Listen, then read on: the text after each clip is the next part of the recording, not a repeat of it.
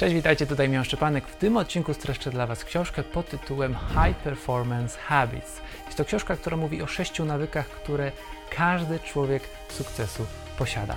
Całość notatek w formie wideo i tekstowej znajdziecie na mojej platformie BookTube. Zanim zaczniemy, moją pasją jest czytanie książek rozwojowych i przekuwanie tej wiedzy w działanie. Dlatego stworzyłem społeczność BookTube, czyli miejsce dla osób, które razem ze mną chcą poznawać dwie książki w miesiącu. Książki z rozwoju osobistego i biznesowego. Prosto na maila wysyłam moje notatki w formie tekstowej i wideo, dzięki czemu możesz poznawać najciekawsze idee świata i oszczędzić czas. Otrzymasz również dostęp do kilkudziesięciu moich wideo notatek z książek, które każdy przynajmniej raz w życiu powinien przeczytać. Wejdź na booktube.pl i dołącz do naszej społeczności. Tymczasem przejdźmy do odcinka. Pierwszy nawyk to ciągłe szukanie jasności, klarowności. Ale o co w tym chodzi? Szukanie jasności i klarowności w życiu to ciągłe zadawanie sobie pytań. Jakich? Na przykład, kim jestem? Co chcę osiągnąć w życiu?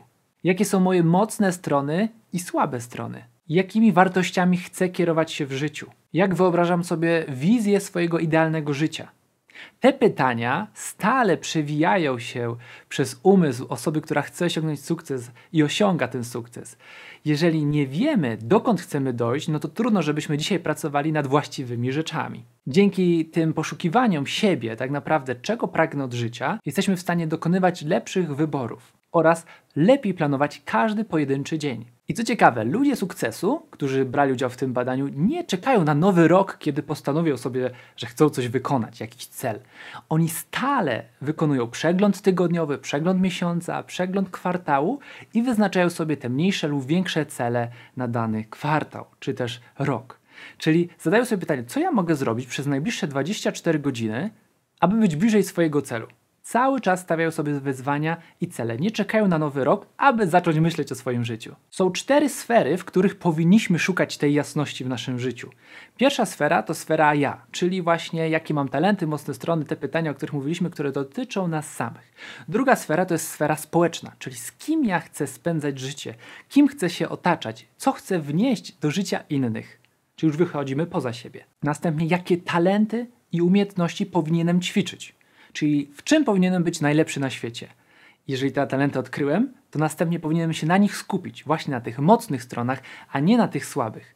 Poświęcać czas na rozwijanie tych mocnych stron, a nie skupiać się na narzekaniu, że jestem w tym i w tym słaby. Okazuje się, że ludzie, którzy osiągają ogromne sukcesy, gdyby popatrzeć na ich kalendarz, to mają więcej bloków czasu zaplanowane na naukę, na rozwój, nie tylko na ciśnięcie, robienie rzeczy, wykonywanie zadań, ale bloki czasu na rozwój. Czy ty masz takie bloki czasu? I ostatnia sfera, w której powinniśmy zyskać klarowność, co ja chcę dać światu. Czyli wiedząc, jakie mam talenty, co chcę osiągnąć w życiu, jak to wpłynie na świat wokół mnie, jaki konkretnie chcę świat zostawić po sobie. Te wszystkie pytania powodują, że zyskujemy jasność co do tego, gdzie chcemy lokować swój czas. Możemy w ten sposób unikać rozproszeń i wszystkiego właśnie, co nas rozprasza na drodze do naszych celów. Jeszcze jedna taka ciekawostka a propos właśnie jasności co do sfery społecznej.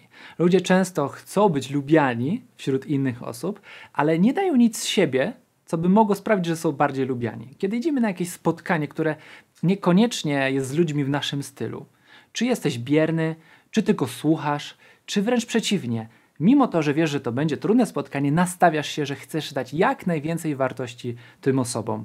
Sprawisz, że każda z nich się w jakiś sposób uśmiechnie, że ich dzień po spotkaniu z tobą będzie lepszy. Traktuj tak każde spotkanie z jedną osobą, aby sprawić, że ich dzień będzie lepszy praktyce ten pierwszy nawyk, czyli szukanie klarowności, można sprowadzić do takiego czasu w ciągu dnia na refleksję. Czy mamy w ciągu dnia właśnie taki czas, kiedy możemy zatrzymać się, zapytać siebie, czy to, co robiłem dzisiaj jest dobre, co chcę zrobić jutro, aby osiągać jeszcze lepsze rezultaty, by być bliżej swoich celów. Masz taki czas wpisany w kalendarz? Kolejny nawyk to generowanie energii. Cokolwiek robimy w życiu, potrzebujemy do tego energii, aby wykonywać to na jak najwyższym poziomie. Nasza energia oczywiście w ciągu dnia spada.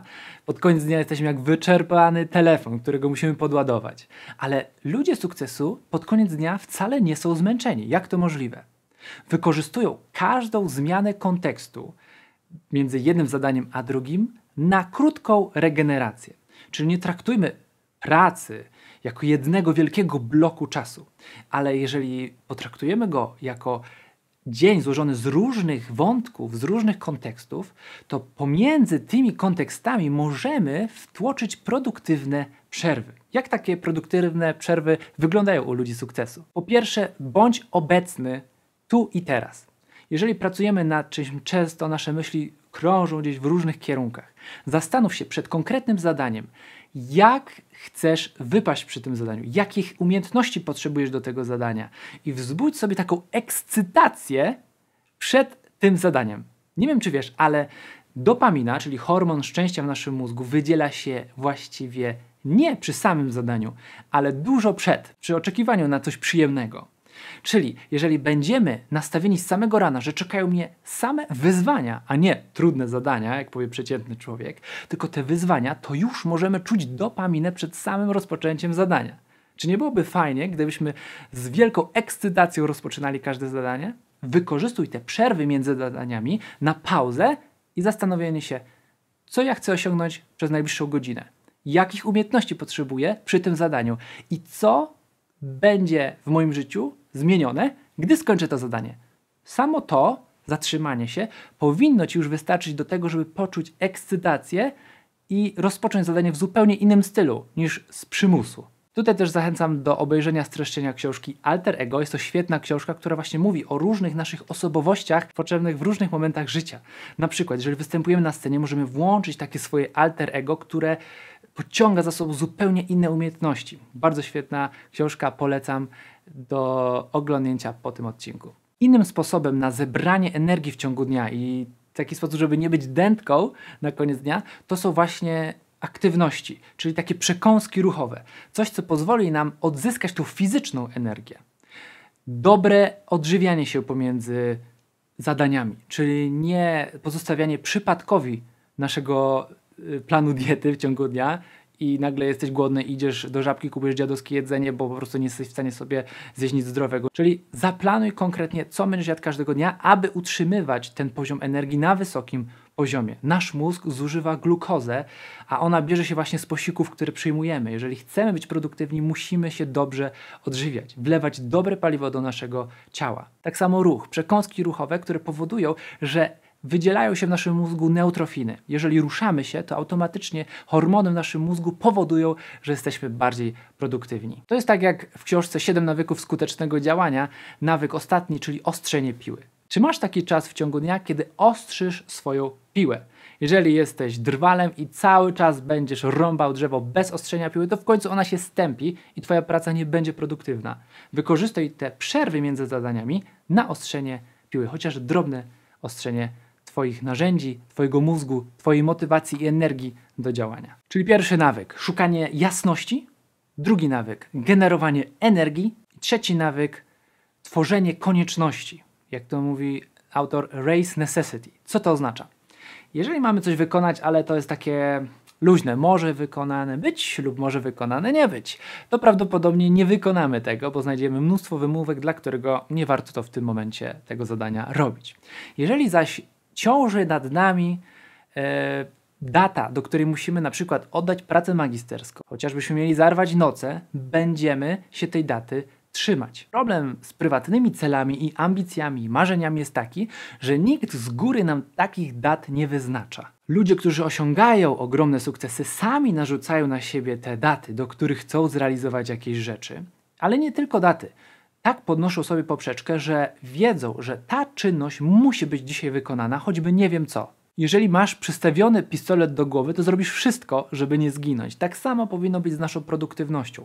Jeżeli sobie coś planujemy w ciągu dnia, to nie możemy poddawać się zniechęceniu, szukać wymówek, tylko dokończyć to zadanie tak, gdyby był pistolet przystawiony do naszej głowy. Tylko wtedy jesteśmy w stanie zmotywować się do działania i zrealizować to, co sobie zaplanujemy. Jeżeli damy sobie jakiś taką, taki luz, a może mi się to uda dzisiaj zrobić, może nie, no to w 99% nam się tego nie uda zrobić.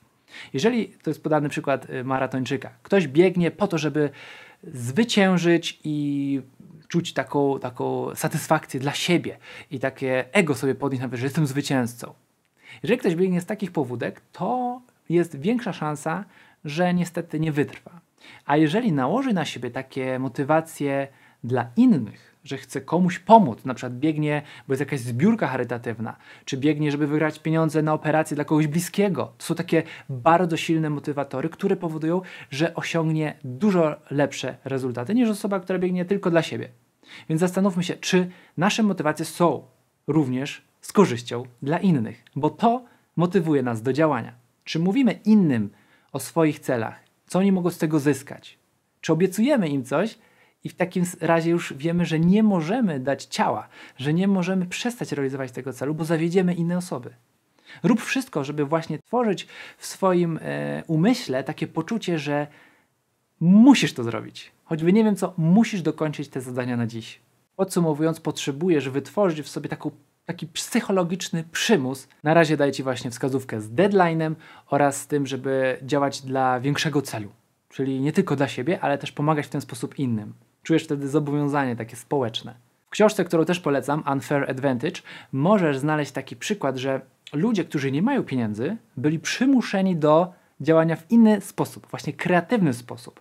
Jeżeli zaczynali swoje biznesy z małym budżetem, w porównaniu do osób, które na przykład miały startupy i miały olbrzymie dofinansowania od korporacji, ci drudzy nie byli zmotywowani na tyle, aby wymyślać coś innowacyjnego, no bo już mieli te pieniądze i potrafili sobie wszystko sfinansować. A ci, którzy nie mieli właśnie tych pieniędzy, budżetów, musieli główkować. I oni osiągali większe sukcesy, bo tworzyli bardziej innowacyjne produkty. Przez to, że byli zmuszeni do tego. Bo gdyby nie ich kreatywność, gdyby nie ciśnięcie w stronę właśnie kreatywnych rozwiązań, to nie osiągnęliby żadnego sukcesu. Czasami jest to związane z być albo nie być, z ich bytem finansowym, z ich w ogóle przeżyciem, prawda?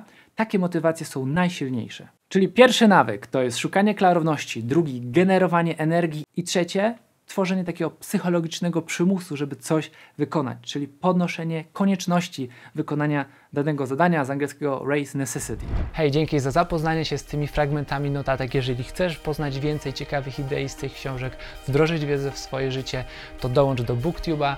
Link pod tym filmem do społeczności ludzi, którzy chcą wdrażać wiedzę z książek w swoje życie. Do zobaczenia w następnym odcinku.